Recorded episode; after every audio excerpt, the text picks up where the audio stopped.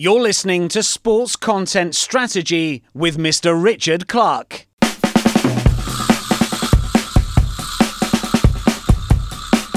think a lot of clubs can attest to that kind of ideal and say, we're community clubs, we do this, we do that. We wanted to try and truly embody the spirit of our local area and our local people and what our place in that is, and then live it. And actually, if you want to cut through the noise and you want to be known for a higher purpose and stand out from these identical clubs that make the same content all the time, you need to tell your stories hard. We use our organic channels to use a Simon Sinek kind of example. We're telling you our why, our reason for being, why you should gravitate towards us. And then everything that comes after that, the actual trying to sell of products follows on. Once you feel that you have some sort of form of affinity.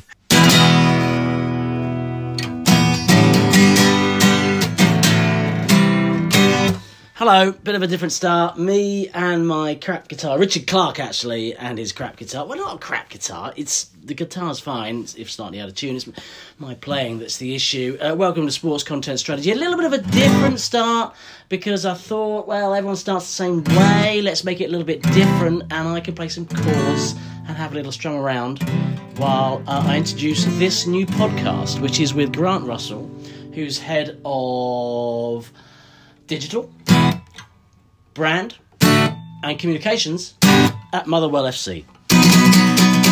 And this is a good conversation. Really enjoy this one because we went deep down into the weeds on content strategy and how they've tried to tell a little bit of a different story that's kind of brought them an award and brought them a lot of good press and made them stand out in a market that, in fairness to Scottish football, has been a little bit depressed in recent times and obviously is dominated by two big teams.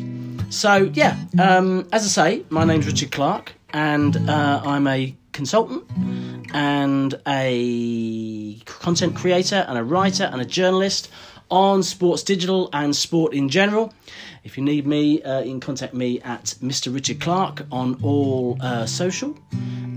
Sports Content Strategy is out there on social, so follow me on LinkedIn. And if you need any help with anything to do with digital content strategy, story and brand as well, do let me know. And if you want to give me some reviews for this podcast, that would be good, bad or indifferent.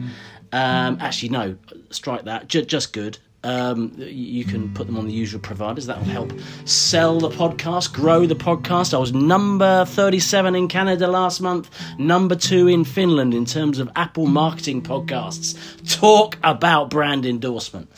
Anyway, we are going to turn to Scottish football and award-winning Motherwell content with this man.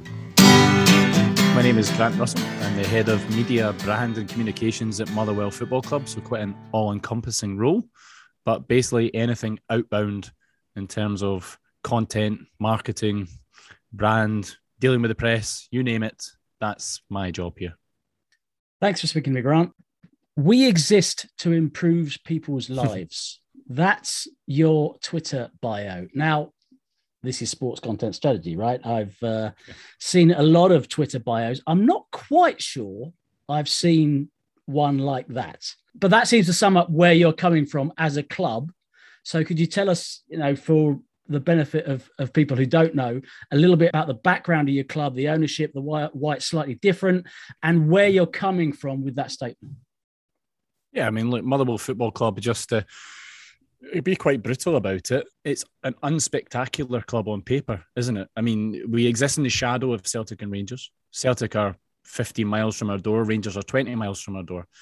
And actually, we did a survey of football fans in the area. We found that 45% of them support Celtic and Rangers. So there's an immediate handicap straight away. The club's won 4 trophies in 135 years. Its average league position in the last 7 years... 30 years rather has been 7th place. So you don't support Motherwell for the success on the pitch.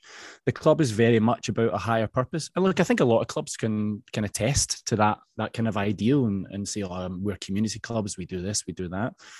we wanted to try and truly embody the spirit of our local area and our local people and what our place in that is, and then live it. So the idea of we exist to improve people's lives comes on the football side, first and foremost. It's a place that you come. Fir Park is a place to come and watch Motherwell, where you connect with your family, with your friends, where your life is enriched by having this, you know, this place you go every fortnight on a Saturday that has shared memories with people that you can speak to. But then also we do a power of work in our local community. For example, we have our own kind of epidemic here in young male suicide.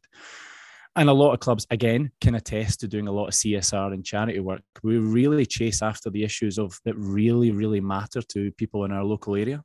So we do a lot of strong, kind of close to the bone work in suicide prevention. Child poverty, 1 in 4 children in our local area live in poverty. So we do a lot of work as well through that, you know, work that our community trust, for example, or charitable arm is carrying out. But we tell those stories and we make that's what our club is all about.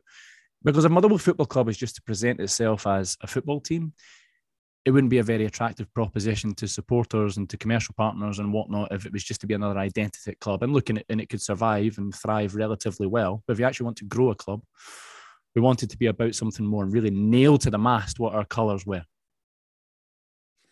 And that's interesting, because anyone who's listened to the podcast knows that I have an issue with every club doing exactly the same thing, telling exactly the same story from a social media perspective, from a content perspective, but also every club chasing success when it's clear that it's not success that keeps them going. Because as you said, Motherwell have been in the top flight since, what, 85, won one trophy in that period of time, always probably, you know, bottom half-ish, I would suspect. But, you know, that applies to, you know, I'm an Arsenal fan. I work for the club during the great years, but a lot of fans are unhappy now, but they haven't left. They haven't changed clubs. Sunderland, gone down a couple of divisions. Their fans haven't left. There's an identity that keeps you there, and it's not based around on-field success. Thoughts? It's funny, we had this conversation, and the initial conversation was what made people come to the football club from the first instance. And actually, we went off on the wrong track because we got dragged along by our parents, by our family, by our schools, by just because it was down the road or wanted to like the colours or like the players. But it's actually what hooked you. What was it in those first 3 to 9 to 12 months that converted you into becoming a supporter of your football club? And those were the kind of deep questions we asked ourselves if we're to truly understand what our values and purpose are as a club. Because it's one thing, you talked about fan retention there, to get all technical about it. We know what kept you hooked. But actually, okay, that is a big part of what we do, because we want people to keep coming back. You can be a supporter, but you know, what the club needs is people to buy season tickets, to buy shirts, and then, you know, have those revenue, those supporter numbers translating into a revenue as well. But what we also need to be able to do is find new people, because I think we'll always have that kind of core base as the generations go through. It might actually dip by 5, 10%, and football probably has a longer term issue of the supporter bases might fall. So we have to find the ways and actually establish ourselves as something more, as we touched on, than a football club. It's one thing to say, oh yeah, the fans don't go away from Arsenal, they don't go away from Sunderland, they don't go away from Motherwell based on what's on the pitch. Yeah, fine. And we can establish that. But how do we grow it as well? And it's easier for Arsenal because they're on the global stage, and success probably isn't too far away, just to be the optimist. But at Motherwell, you know, what is it that hooks people in? Why would you want to become a Motherwell supporter unless you're from this area? And if I say supporter, you know, we're probably also not just chasing after the kind of first club fans. We're probably looking for this new age of people that are, wherever you're based in the world, where you can, if we can align with your core values as a person, your morals as a person, how can we get you on the hook? I always don't say this from the off. We're a club that is owned by its supporters. You know, everything is driven by what our, you know, that core identity. So if we can get people to feel that they're truly part of something and become, you know, an owner of our club, whether they're based in Motherwell or Malawi, you know, if they feel that there's that connection, that's something that applies to them that's not about football, then that's how we grow our club as well. And that's to be quite cynically commercial about it. But, you know, that's the fundamental part of, if we can get people to become, they feel like it's, or they're not supporting a team, they're not supporting us for success, but hey, something there is agreeable with me as a person, that's how we grow it further. And I think that aligns with what I perceive as a more millennial ethos, which is it's not just about profit, it's about purpose. And what you're trying to project here is purpose in the spirit of the club, right? So is that batting for you to a certain extent in terms of the problem you identified of growing new fans? Those fans will be younger fans and they want purpose. That's what we're told anyway. I think we're all actually purpose-driven, whether you actually realise it or not.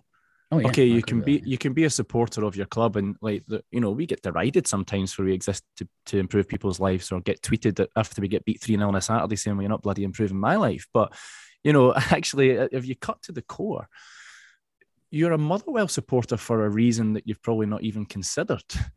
And so we're all purpose driven to an extent. And yes, I realise generationally the idea of purpose-driven marketing, or just being more purpose-driven people, is an evolving and an emerging thing. But actually, every football club should be thinking about what is the higher purpose that gets people interested and hooked on my club. And look, I think there's probably not a ton of differentiation there. I think there's probably still a lot of similarities. But how can you, and it's the question we ask ourselves, and it's the question when I speak about this is, what is it about your club? What is it about your football club, your rugby club, whatever, that just hooks people in that slight 1 or 2% difference that makes them interested in what you're all about and what purpose that you can align and they can align back with? That's where you can make the real gains. And that's where we feel we've had the success about being so intentional and so clear. And actually, not to kind of put out the fire a little bit, but I think a lot of places could do this. So it's finding, okay, what is it about Motherwell that sets us apart to make people want to gravitate towards us more? And you identified a 3-step process. 1, identify your purpose. 2, know your audience. 3, tell your stories. Now, that's easy to say, but it's always all about execution. But let's talk about that number one, identify your purpose, because that's where we are at the moment. You talk about emotional triggers and finding something unique that drives fans. So just talk about the process. You've already talked about a little bit, but talk about the process you went through to identify those triggers and find that uniqueness, because a lot of what football clubs say is unique actually isn't unique to them. They're actually all telling the same stories and putting out the same content. So how did you find it different? Really through asking a lot of questions. I mean, the base point was, we kind of spoke to people in here. We spoke to supporters from and people around the club when we were trying to figure this out. And we thought, and it existed in people's heads to an extent, but it had never been committed to strategy or even committed to paper. Or we did our charity work, or we did the odd good thing because it felt like the right thing to do. But that was coming from people rather than an embodiment of the club. And you were doing it kind of ad hoc. So Motherwell were already known for 1 or 2 things, but it wasn't really because that was the club's philosophy. It was kind of coming from the people that were here. So we really sat down as a group, and then through focus groups and through surveys of saying, okay, the key starting point for us was a perception-based exercise. So we spoke to as many people from as many different audiences, if you like, season ticket holders, people who only come to the odd game, people that are based abroad, people who don't support Motherwell at all, people who don't like football at all. I said, look, if we were to put these perceptions in front of you, how much do you agree that they relate to Motherwell Football Club or don't? What have you heard? What have you not heard? And we took those perceptions that people, the preconceived ideas people already had about us, and started to build out from there. And then that was an opportunity for us to then say, okay, well, Motherwell already has this sort of positioning as the club of the people, the club that really advocates for its local community. Those kind of things. I thought, okay, we want to, if that's what people believe we are, that's what our customers, supporters think that we are already, and that's what the broader world is already telling us, then, and that's what we already kind of intrinsically think we're doing, then let's do it. Let's build it and truly live it. Let's make that Motherwell. So from there, it's really an exercise we went through of, I'll say, okay, it was ticking a lot of the boxes of what you've already said. What's our purpose for existing? Who are the people we serve? How are people relating to us? What's our iconography? What are the triggers that make people stay loyal? What makes us unique? and okay, some of those are unique points might actually apply at other clubs, but as long as people believe it and feel that that's part of their identity, you know, what's the embodiment of our club as well?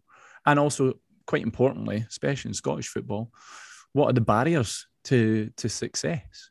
And then from there, really building out, saying, okay, this is our mission statement. We exist to improve people's lives. But that's not enough. What sits underneath that?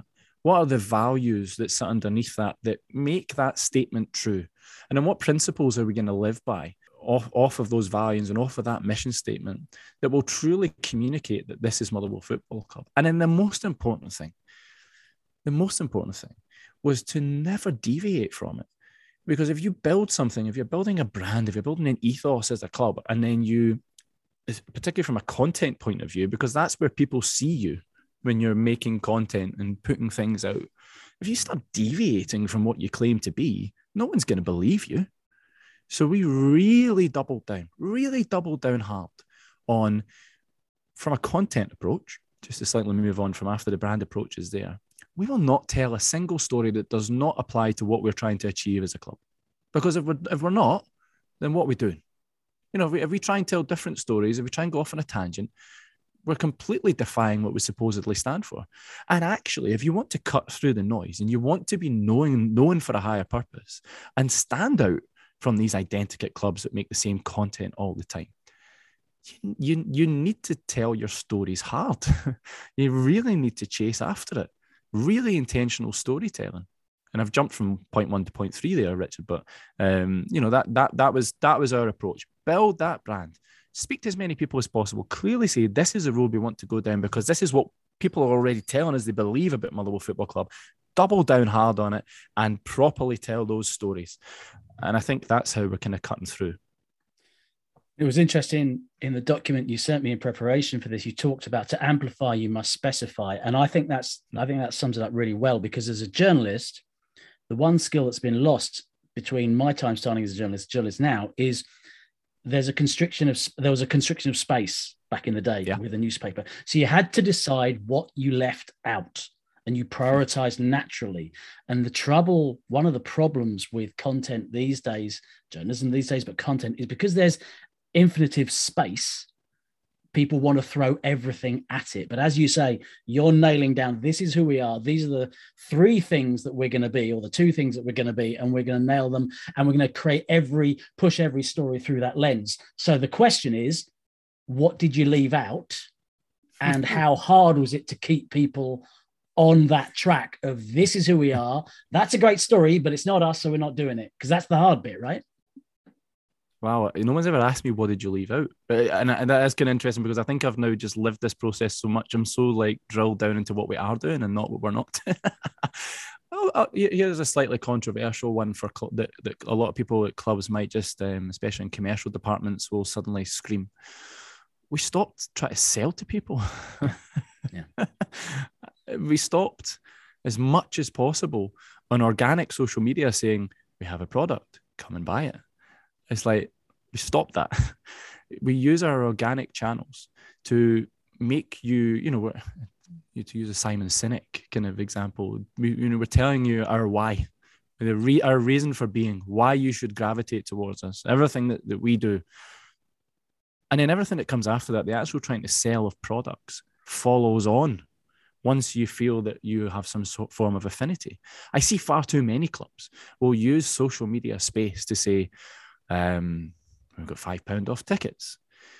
And they put that on their Twitter feed, for example. Their Twitter feed, where if they actually look at their demographics, let's just pick I'm not going to name a club, but let's just say it's a UK-based club, where if they actually looked at their demographics, 60% of people are in the UK. Okay, so we've immediately got an audience of 40% aren't going to buy a ticket. And then probably you could broaden that out, because the UK is so big, not everyone's going to travel. Let's say it's a London club, and no one's going to travel from Newcastle or Edinburgh or Aberdeen.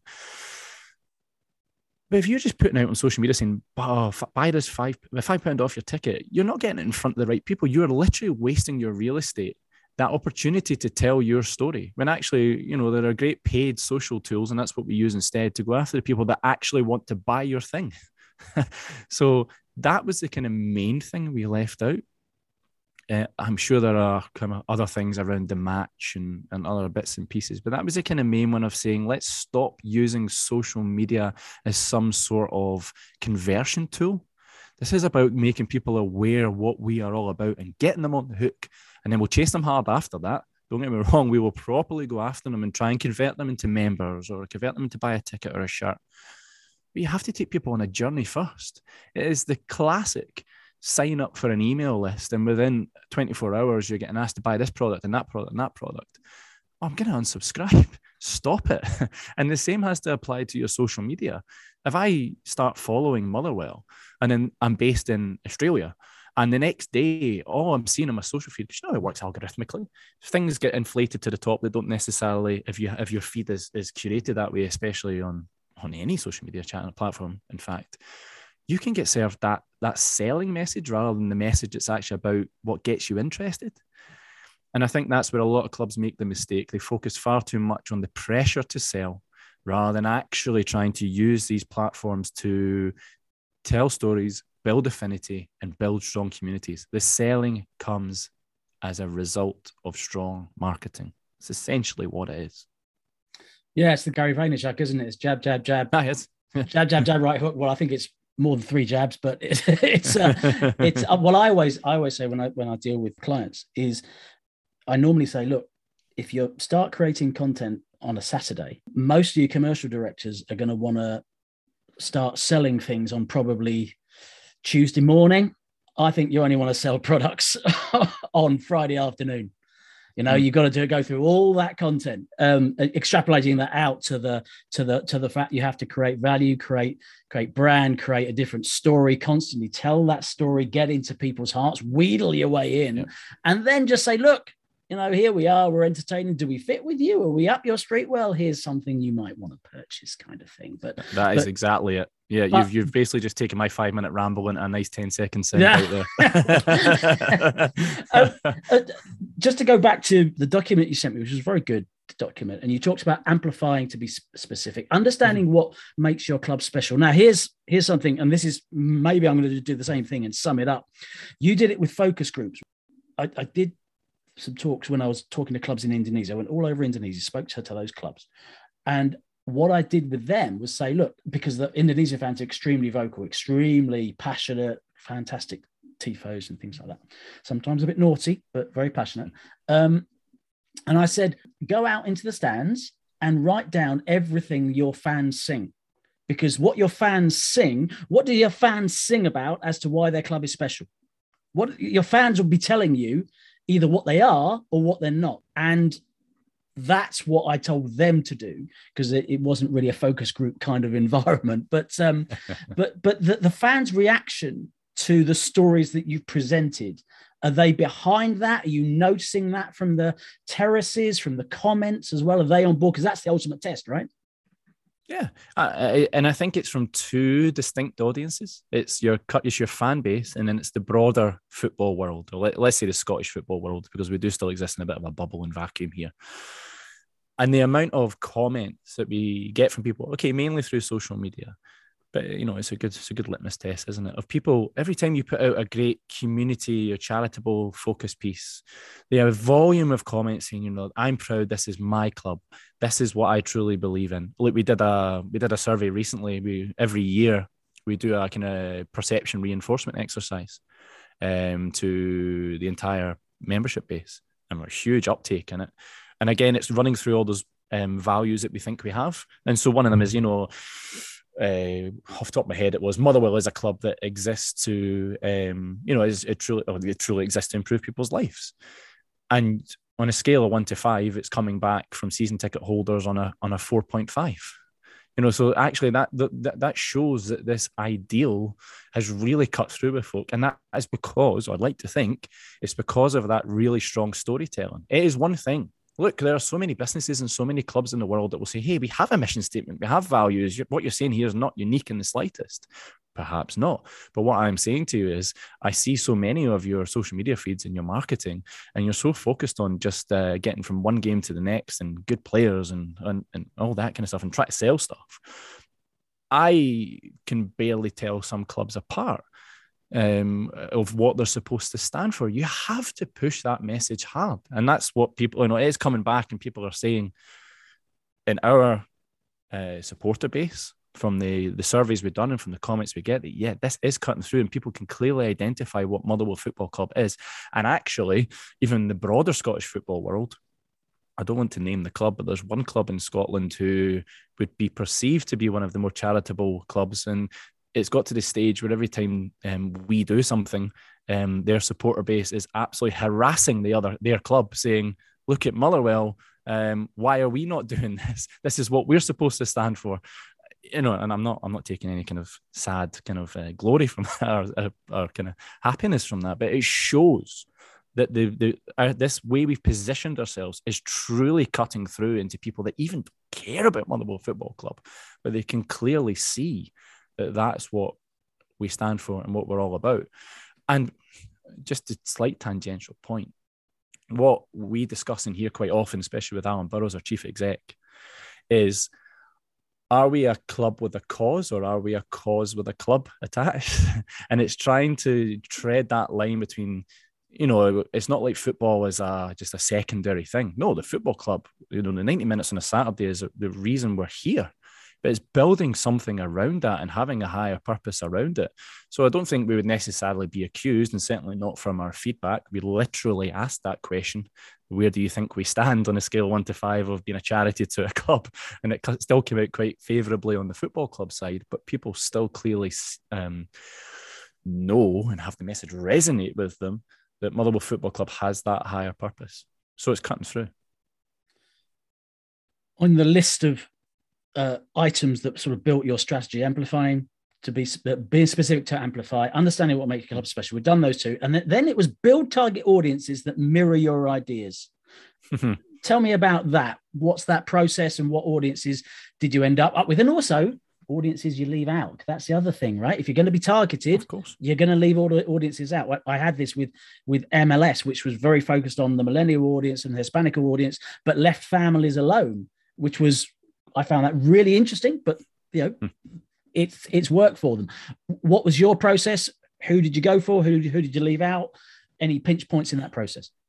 Well, to be quite frank, we're still trying to appeal to all comers, because we're at that point where, you know, the club has 5,500 season ticket holders, which is a big increase. It's normally been around the 3,500-4,000 mark, but we're still trying to get to that point where we have not a single defined target audience, because a football club can never have just a one target audience or one segmented audience. But we're still trying to spread out and say, okay, is this something that you are interested in? So we're not segmenting to a degree. Okay, we will do campaigns. For example, we our season tickets for children are free. And if not, it's, you know, it's £3 for a child to get into a game. So we chase families hard, for example, and try and get them hooked in that way. And it goes back to that discussion about what got you hooked on Motherwell Football Club. And it was probably one strong one that comes out is that connection it gave me with my family. We'll also go after like general football fans in the area. We will target Celtic and Rangers fans and try and give this proposition of, this is an alternative. If you're disillusioned, this is what Motherwell do. If you let so we, through our segmented audiences, we stay hyper local at the moment. I talked earlier about trying to have those values and take that out to the wider world and see who we can pull in as members, but we're not really at that stage. But we're kind of hyper local in our local area to say, we're here, this is what we're doing, do we appeal to you? And then based on the way we do our paid social, different copyright and different imagery on different segments, whether it's families, whether it's guys aged 18 to 40, you want to try and push the idea of the ultras section, or even if it's trying to create family bonds at a higher age group, if it's maybe people that through the Facebook targeting that have maybe moved back to the area, and trying to create adverts around rekindling your relationships with your family through Motherwell Football Club. But what they kind of make really important thing in those segments is trying to create those funnels. And this is a real challenge, and we're still very much on this journey. I spoke about not rushing to sell, the idea of the email and within 24 hours you're getting bombarded with stuff you're never going to buy. And look, we're just starting out in the journey proper with Sports Alliance, with CRM, which is really going to help us massively as well.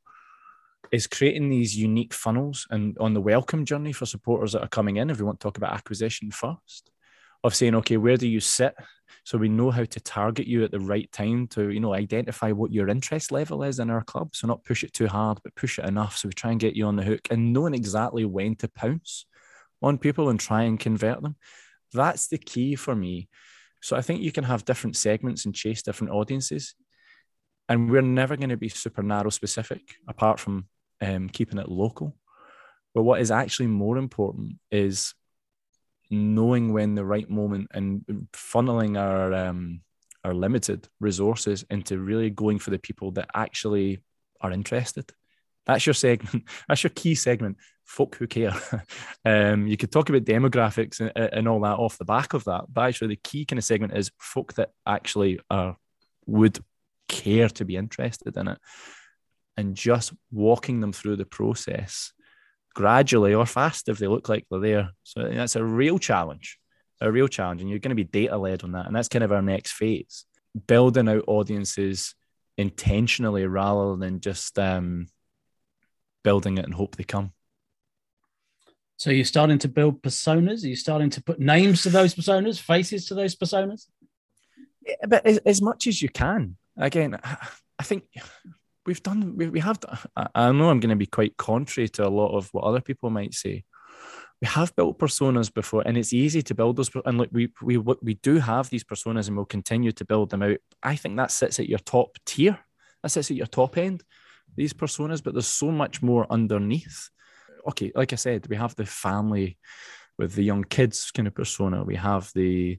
not teenager, but a guy in his 20s and 30s who would probably quite like to have a beer at the football that you can't have in Scotland, and or they'd like to have the kind of more kind of colourful and rowdy match experience. You have these personas, and we do target messaging based on that, especially around tickets, around season ticket renewals in particular. We have them for that. But our marketing exists 12 months a year. It's not just campaign based. And that's why I talk about we don't focus on the personas so much for that. We're more focused on our story and pulling people in. And if you're interested, then we can pull you into a segment of persona, right? Okay, we'll do that after. But we're never doing top level chasing based on personas on the day to day, which I know might sound a bit contrary. But yeah, that's kind of been our thinking on it. And what about the day-to-day of running a team and trying to make sure everyone's on track and everyone's on board with what is a very strict strategy? I kind of worry as a leader with the team when it's day-to-day and there's not a lot. So you probably sit down and say, here's our strategy, off you fly. And there's not a lot of time for them and me to reflect and say, is this necessary? Your time for reflection tends to come at the end of a season. There's not a lot of on-the-fly reflection, and you find yourself in the grind. And look, people have it within them to innovate and to try and find new ways of doing things. That comes from within. But with such a small team, or when you're so focused and so kind of up against it, there's a danger of getting repetitive. So it's about having really, and we're really fortunate that the whole team here, I mean, I should have said it's myself and three others. We have Laura, who's our video producer, Alistair, who's our graphic designer, photographer, and Scott, who has a focus on our charitable and our women's team, but also is a kind of great all-rounder too. And that is the extent of it. That's the extent of the team here. So there is definitely a need. You want to try and grow people and you want to try and push them on, and it can be hard because it's almost like you're doing nothing but learning on the job. And there's like many advantages to that. I think if you actually truly want to grow people, as well as grow what you're doing, you need to be able to take that half step back, and you need your team to be able to take that half step back. And it's much, much harder, regardless of how specific you want to get. I mean, we really cut down the quantity of content here and focus on quality. And I don't necessarily mean visuals. I mean quality of storytelling. And that's actually also to give a little bit of breathing space and to actually be able to find these great stories and tell these great stories. I was going to say that certainly one of my piece of advice I've always said is once you've got that story out there and you're known for that, it's a matter of doing less better. But the other thing I was going to say, when you do have those, and also you say there's a grind. Well, to mix my metaphors, you kind of grind out a groove on a weekly basis and you fit into that groove. It's Thursday afternoon, right? I need to be doing this. It's Friday morning. Okay, I need to be doing that. And it becomes a little bit identical. Yeah. And so you end up doing the same thing. So that ability to create space for your content team, thinking space is all important, but also going with something and almost being like an editor in a newsroom saying, okay, we'll go with that story, knowing it might be a dead end, but it might turn out to be great. And you need the resources to allow people to chase something different. Yeah. And that's why we have such a specific strategy. That is one of the main things. It's like, we're only going to tell stories under these four pillars. It's, you're talking about the match and the narrative of the team's season and trying to control that. We're telling the stories of the players to try and amplify them and give it, because we're a selling club and we try and build the personalities of the players. There's tell the great stories of things that pull people together through shared memories and nostalgia. And then the kind of people content, as we call it, the charitable and amplification of local issues. And if you have that strategy and you know, right, I'm only telling these stories, that massively helps a small team, because there's no really room for ambiguity. It's like the guys know they just need to hit one of those things. You know, I mean, one of those pillars and one of the guiding principles that sit underneath. And then that's it. That's all I care about. You know, it's like, I try not, as a kind of leader of it, micromanage. We're all guilty of it. We micromanage the story. It's like, see, as long as you understand the story you're trying to tell and it falls within the pillar, go and tell that story. And I think the team here are fantastic for that, because they have such a clear brief, there's no room for ambiguity and it's so hyper-specific. That helps incredibly. Do you leave money on the table commercially? And if so, how are those discussions handled? Outside of my remit, day to day, because there's a commercial manager. But in branded content, I mean, there's content, there's sponsorship, for example, and things like that. Look, Scottish football's not so advanced in the brand partnership. I mean, we're still very heavily focused on brand placement with the businesses and the commercial partners that we're dealing with. But look, the shift's already happening. The world's already changed. You know, we're just kind of gradually getting there. I would say we were starting to be a lot more intentional in the partners that we're bringing in. When it comes to branded partnerships, for example, with our main shirt partner, Paycare, they are a not-for-profit organisation in healthcare, which is, you know, a great one for us. It's an easy one to tell their stories, and conversely, for them to tell ours. We're partnered with TCL, a kind of branch of Alcatel, which is about trying to get cheap technology into the hands of people who can't afford necessarily high-end mobile phones or tablets or computers. And that kind of aligns with us as well. So it's actually trying to find those partners. And look, 9 times out of 10, we live in the world, especially in Scottish football, where the margins are so tight. You say, oh, what's your ideal partner? And it's like the one that gives us the most money. That's probably true anywhere. But we're getting, through our brand strategy and through truly understanding what we are as a club, we're getting to the stage where, I don't want to go too into it, but we're actually turning away partners now that don't fit necessarily, and I won't delve into the who or why on a kind of public podcast. But it's kind of refreshing to me that it's like, it's one thing to have a brand strategy and it's one thing to tell great stories, but you've got to live it as a club. And so the fact that we're actually, you know, potentially turning away partners because they don't align with our principles, it's where you're leaving money on the table, sure, but it means that you're actually not you're not lying. And that's hard. It's hard to turn away cash, and I'm glad it's not me that has to make that final decision. But again, I think it's another example of, it's a club that is actually living what it stands for, rather than just an empty rhetoric. But there is an argument, of course, it is growing your revenue. Season ticket sales up 22%. Now, is that, how much of that is down to this story that you're telling? The way you're marketing the club? I mean, that's an impossible question to answer, but do you see it as strongly influential in that 22%? There's no hard evidence yet, because we've not gone out and asked people, did you buy a season ticket because of X yet? I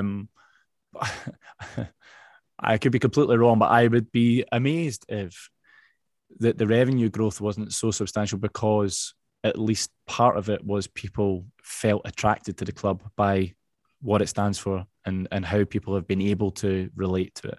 There is always going to be a latent audience here, and I think it's probably around the 3,500 mark of people that will come hella high water. Okay, you might get percentage drop as generations and the world changes as we continue to evolve for the next 20, 30 years.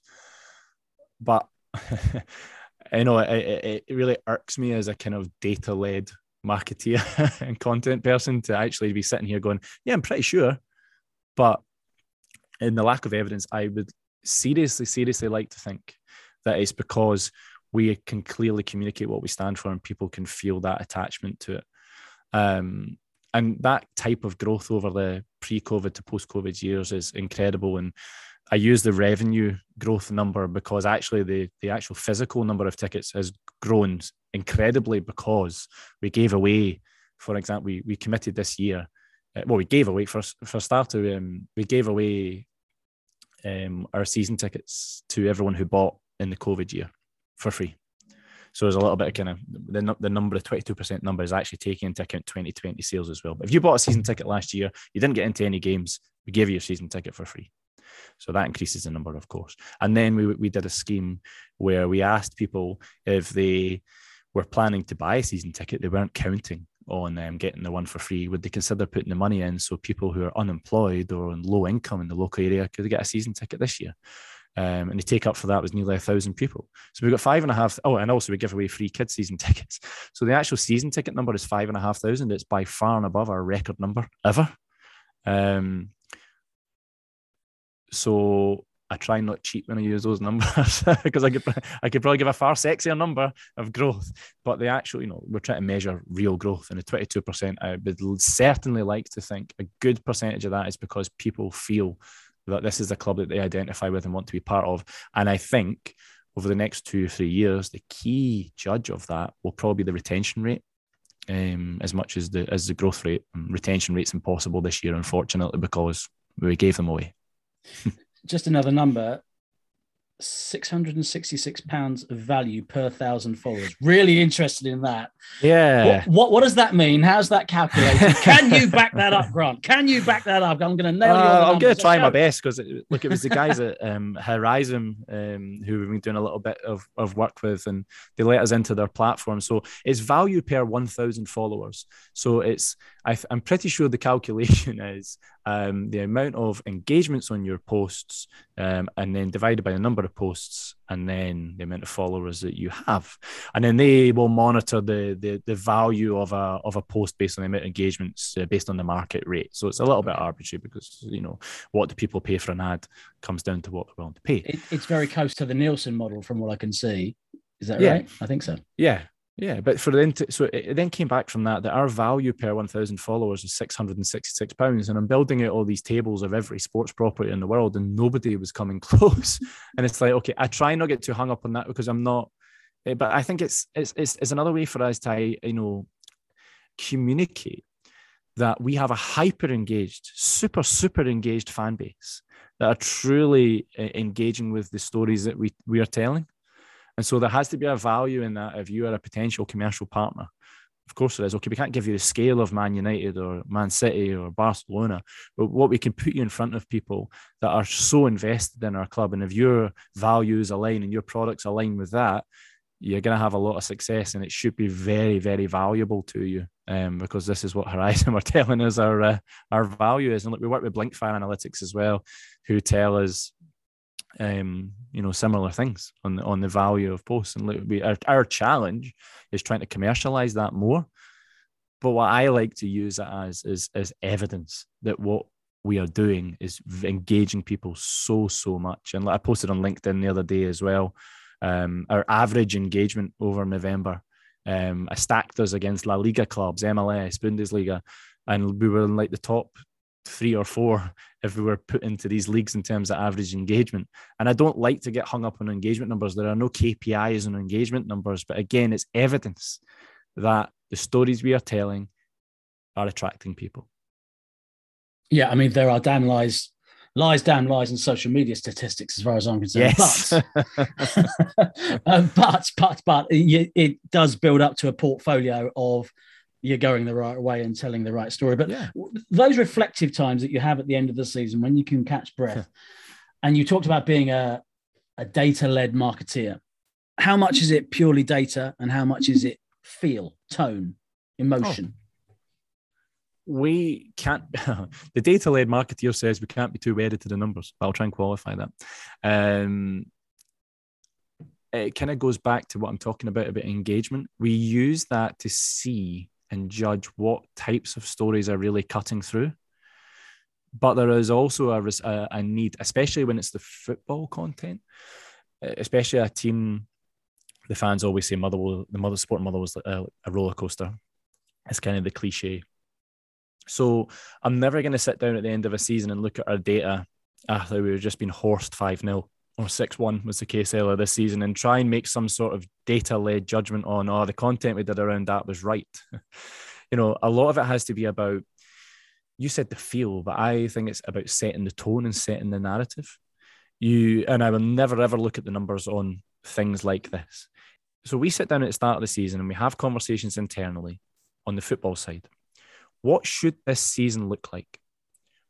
So for example, this season, high squad turnover, a lot of new players, but a lot of investment in players, which is quite rare for Motherwell. Some transfer fees paid, boys coming in on long contracts.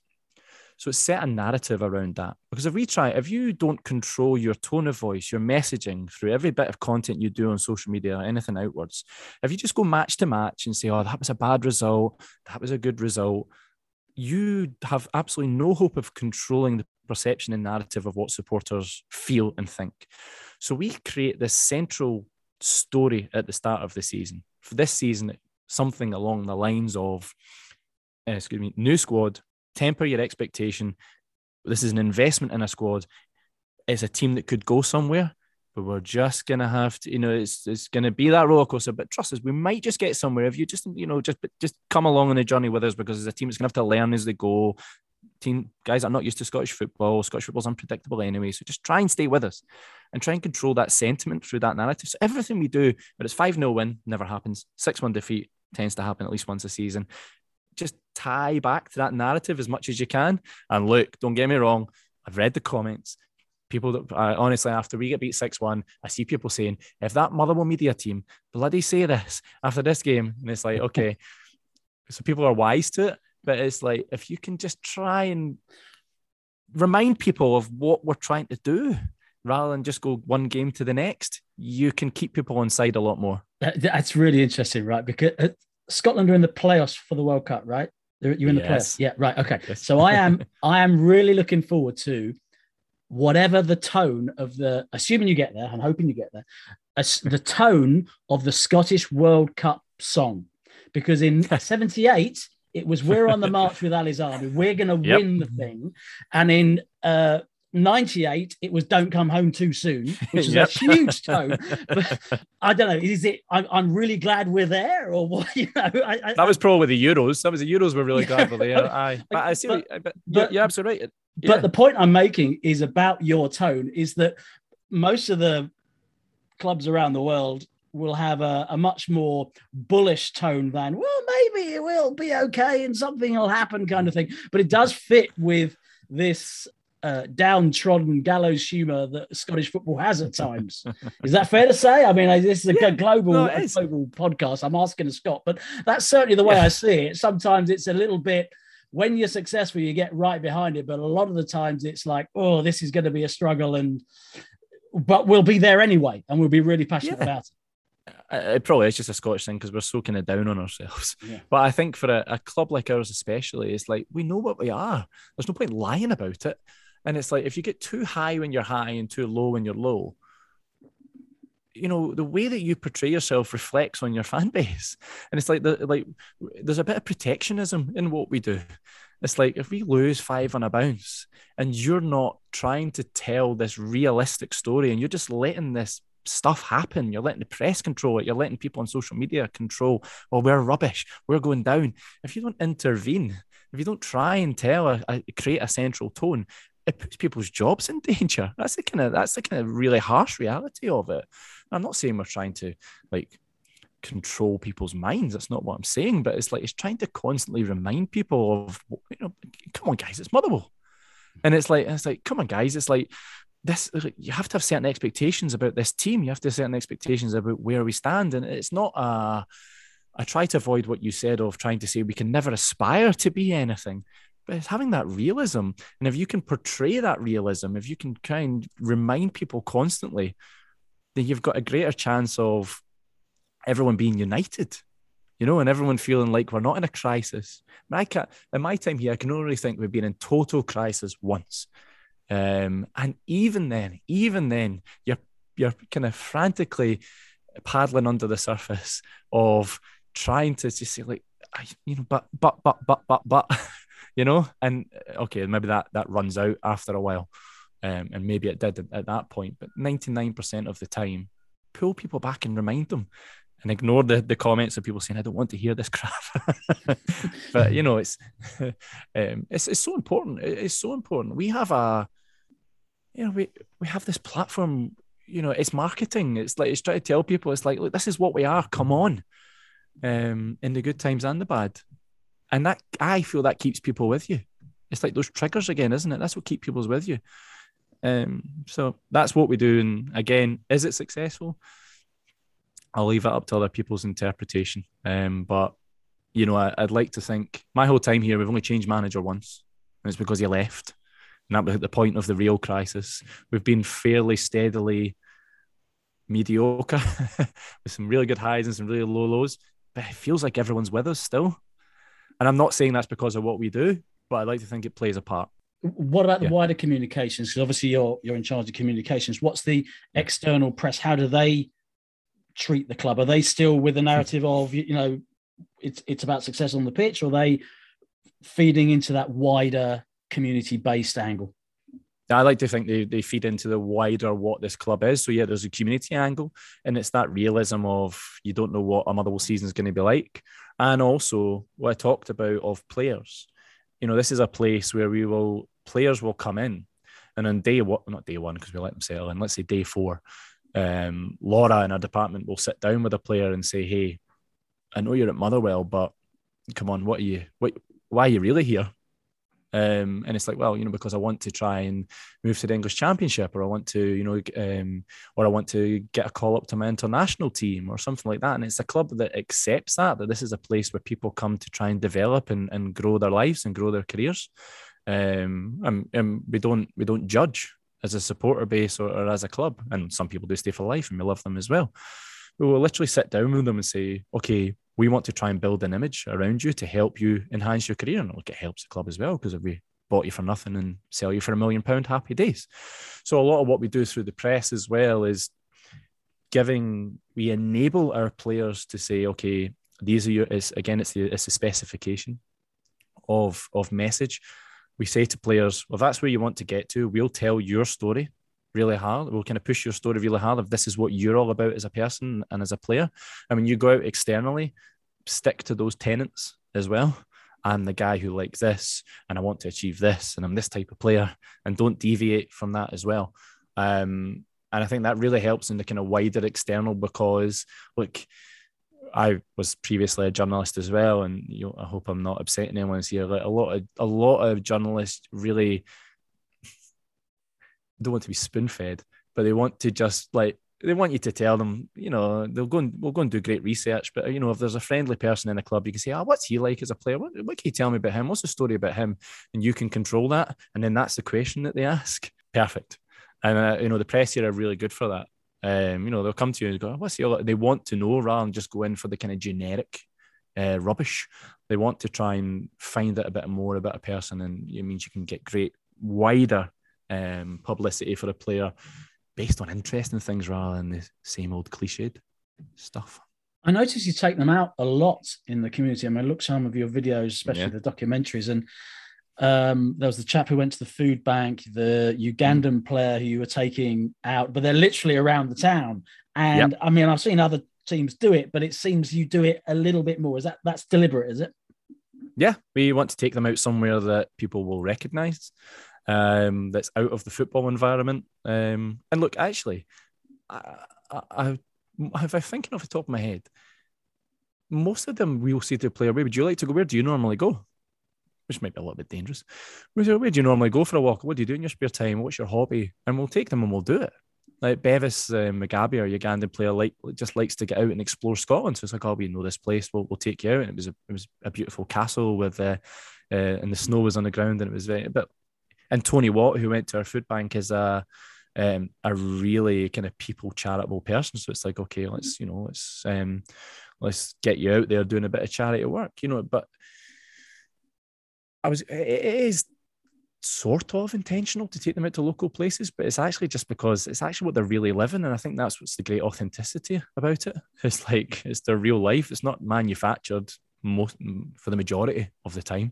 It's like saying, "Where'd you go? Well, come on, we'll go and we'll just wander about, and you can show a local setting." And I think people really like that because you see comments on things saying, "Oh, that's near my house, so I take my dog there," and it builds that great connection. I mean, we launched our second away kit last season, and the campaign was it wasn't the away kit. It was when we signed new players, we took them. So the away kit that year was the colours of our first ever kit. It was a nice kind of petrol blue. So when a player signed, we would drive them somewhere in the town, and their announcement photography would be done at different places around the town, and not necessarily places like I'm not from Motherwell, so it's not necessarily places that you and I would, like famous parts of Motherwell, if there is such a thing. It was like the things that people who live here would recognise, the kind of local landmarks, like really even kind of like really niche kind of landmark points where people are like, I can't believe that player was down at that place, or I can't believe he was there. And it was just, especially in COVID times, when the fans were locked out, was helping to build those really strong bonds and connections as well. It's like, there's Callum Lang standing in the housing estate round the corner from me. What's he doing up there? That's incredible. But yeah, it's really simple stuff, isn't it? And I think if you, I'll just circle back to the brand strategy. If it's there, if you understand it, if you live it, these things come easy. They're like second nature. This community-based club, doing good for the community, started before COVID. Has the attitude, now we are not post-COVID, but becoming post-COVID, has it moved towards? Has COVID made people even get on board even more? That's what I'm saying. I'm not sure. I wouldn't say necessarily. I think when people started coming back to stadiums, we were the message, or certainly we were kind of really reinforcing the message of just how important it is to your life to be here and how grateful we are to have you. And we saw a lot of sentiment then from people. But no, it was funny because when we hit COVID times, we were already doing all these things. So it was like... Like the work we did through COVID in the community was just an extension of what we do, and the storytelling was just an extension of what we do. And now we're coming through the other side, touch wood. We're just carrying on the same path.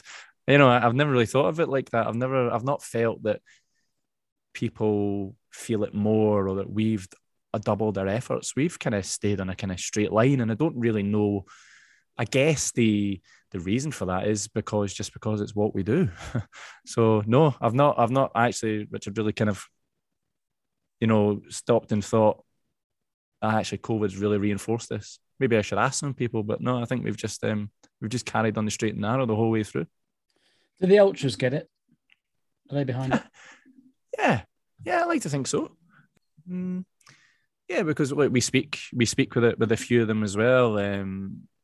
I certainly speak with one of the guys quite often who's really kind of invested in what we are trying to do, and actually especially in our suicide prevention work and that kind of real community activism. Our ultras are very focused that way. They're all young guys, so like they understand the issues in the local area because they experience, or they know someone who's experienced a lot of the things that we are working, the areas that we are working in. So they're very heavily invested that way. Our ultras, the Well Boys as they're called, or Block E as they also call themselves. I better remember all the terminologies. They do a power of work themselves in the areas of suicide prevention. So there's a lot of overlap. A lot of kind of shared kind of experiences there. So I think that's where they get it most. I think that's actually probably for guys that age, it might just be another little factor in what keeps them hooked, because they feel like they are part of a club that is embracing them, but also embracing the issues that matter to them, that truly affect their lives and the people around them. So they seem quite engaged in that sense. And look, I think we can always do a power more for the fan experience. It's a Scottish football issue, a cultural issue. We can always do so much more to empower them. But I like to think as well, it's within our ethos that we try and find those ways. It's incumbent on us to try and find those ways to grow those relationships and grow, you know, their fandom and the noise and the colour that they bring to the games. You mentioned colour, good segue, because the only thing I thought is when I think about Motherwell, and in fairness, I don't think about Motherwell that often, to be honest, but the one thing that is absolutely unique is the claret and amber, which is, I don't know another club that has claret and amber. I don't know if there is one in the world, but they're very unique. And perhaps I thought, are you using the colour, given that total uniqueness of those colours in unison? You know, I'm even looking at the background of the office that you're in, and they're not. It's not apparent. It's not apparent. There, yeah. It's funny. Is there anything in that? Have I spotted anything, or is there a reason? To be fair, the rest of the stadium is claret. Everywhere is claret. Look, our strips actually came from Bradford City. Okay. It was a guy who we actually just liberated one of the first ever strip from a local museum to put into our own museum here. But it was, I think I'll get the story right, that the player was down there and it was part of the transfer agreement that we got a set of strips or something to that extent. So there's actually great stories to tell there, and I'm not telling them very well at the moment. But so the colours come from Bradford.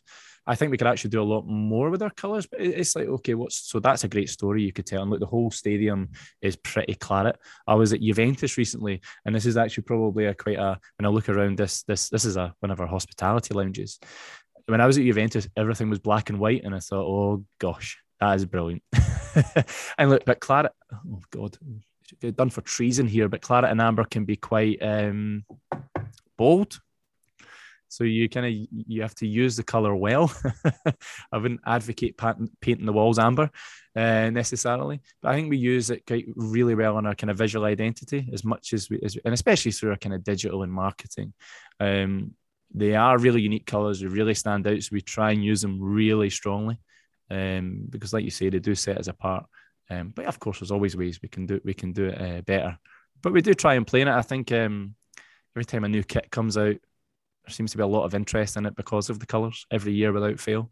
There's definitely a lot more we could do because we are very unique. You've probably got Bradford, you've got Roma to an extent, although they focus a lot more and they call it red and yellow. So doesn't really count. Is it exactly the same as Bradford? A Bradford claret and amber as well? Is that right? I don't know what they call it. I think it's slightly different. But the colours are very... I mean, they come from Bradford and we probably adopted it to be claret and amber.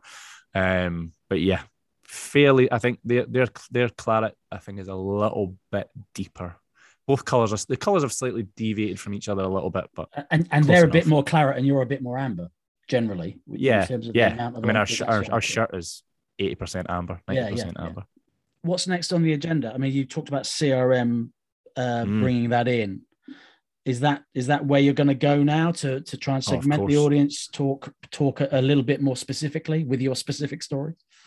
Yeah, it's a lot. Like it's actually to come on a podcast like this, it's a little bit embarrassing to say, oh, and we're bringing in CRM, and it's like, but that's kind of the journey the club's been on.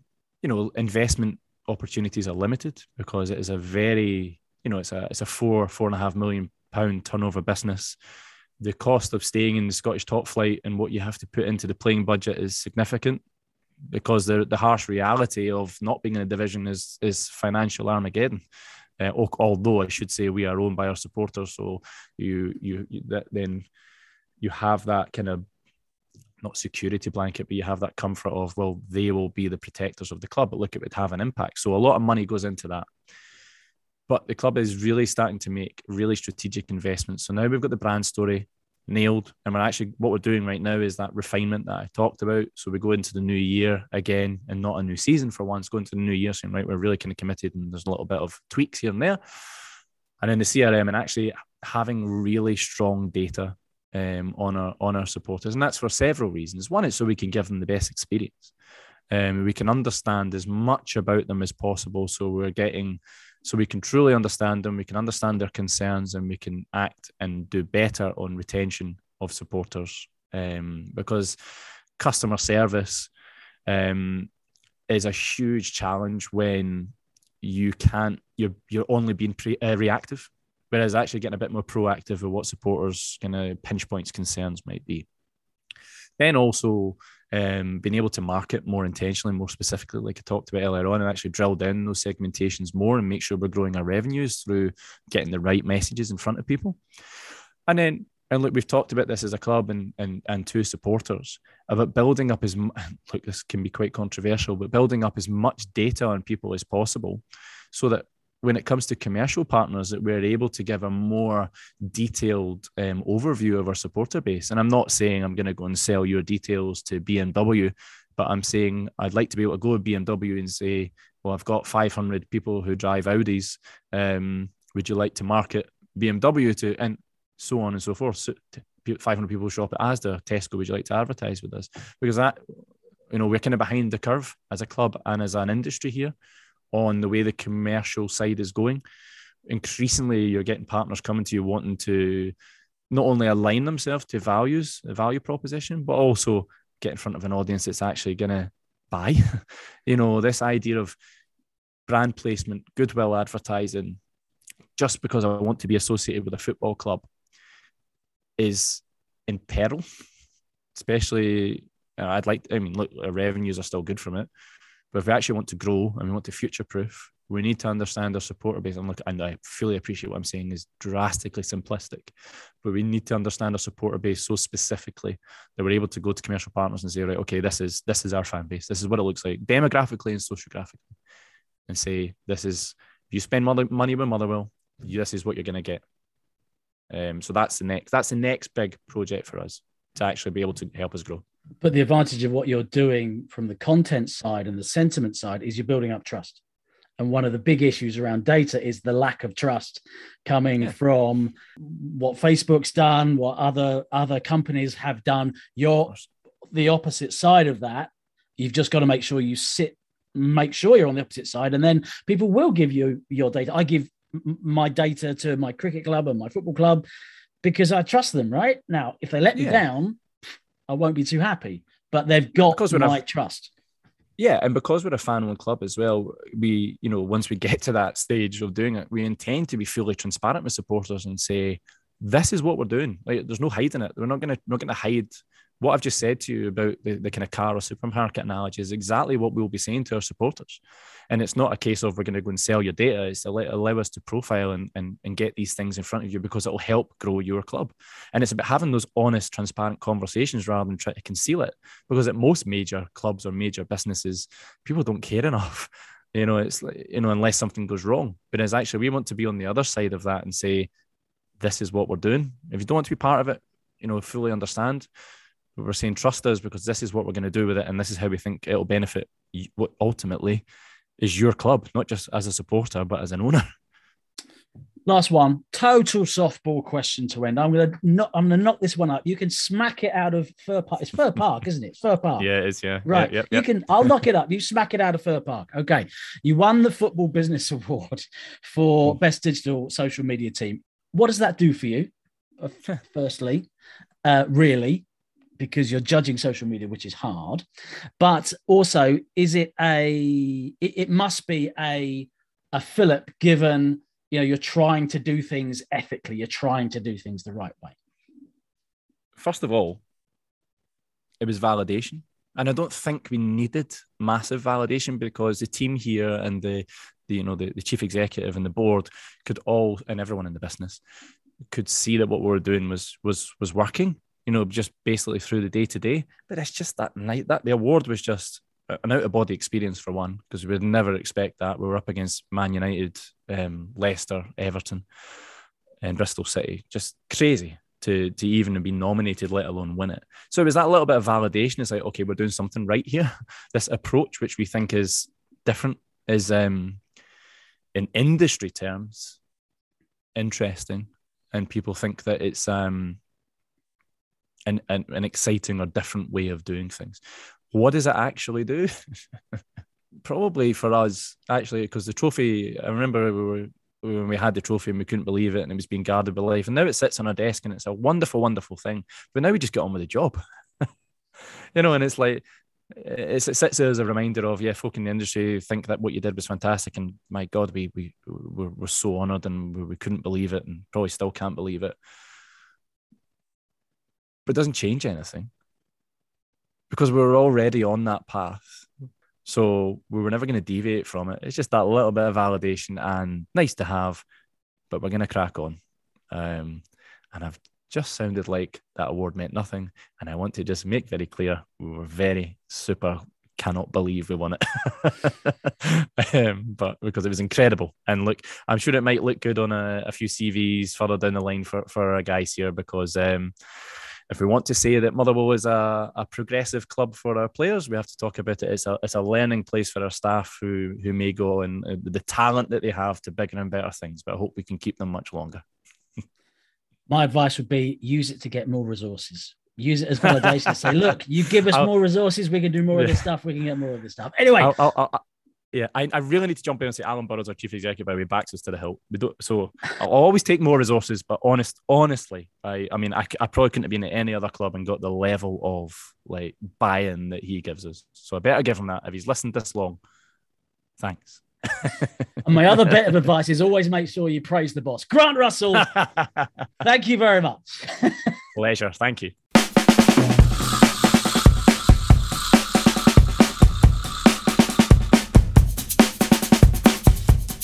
You can find Sports Content Strategy on Facebook, Twitter and Instagram. Go to sportscontentstrategy.com for more information and to sign up to the newsletter. Richard is at Mr. Richard Clark on all social media. Read his blog at mrrichardclark.com.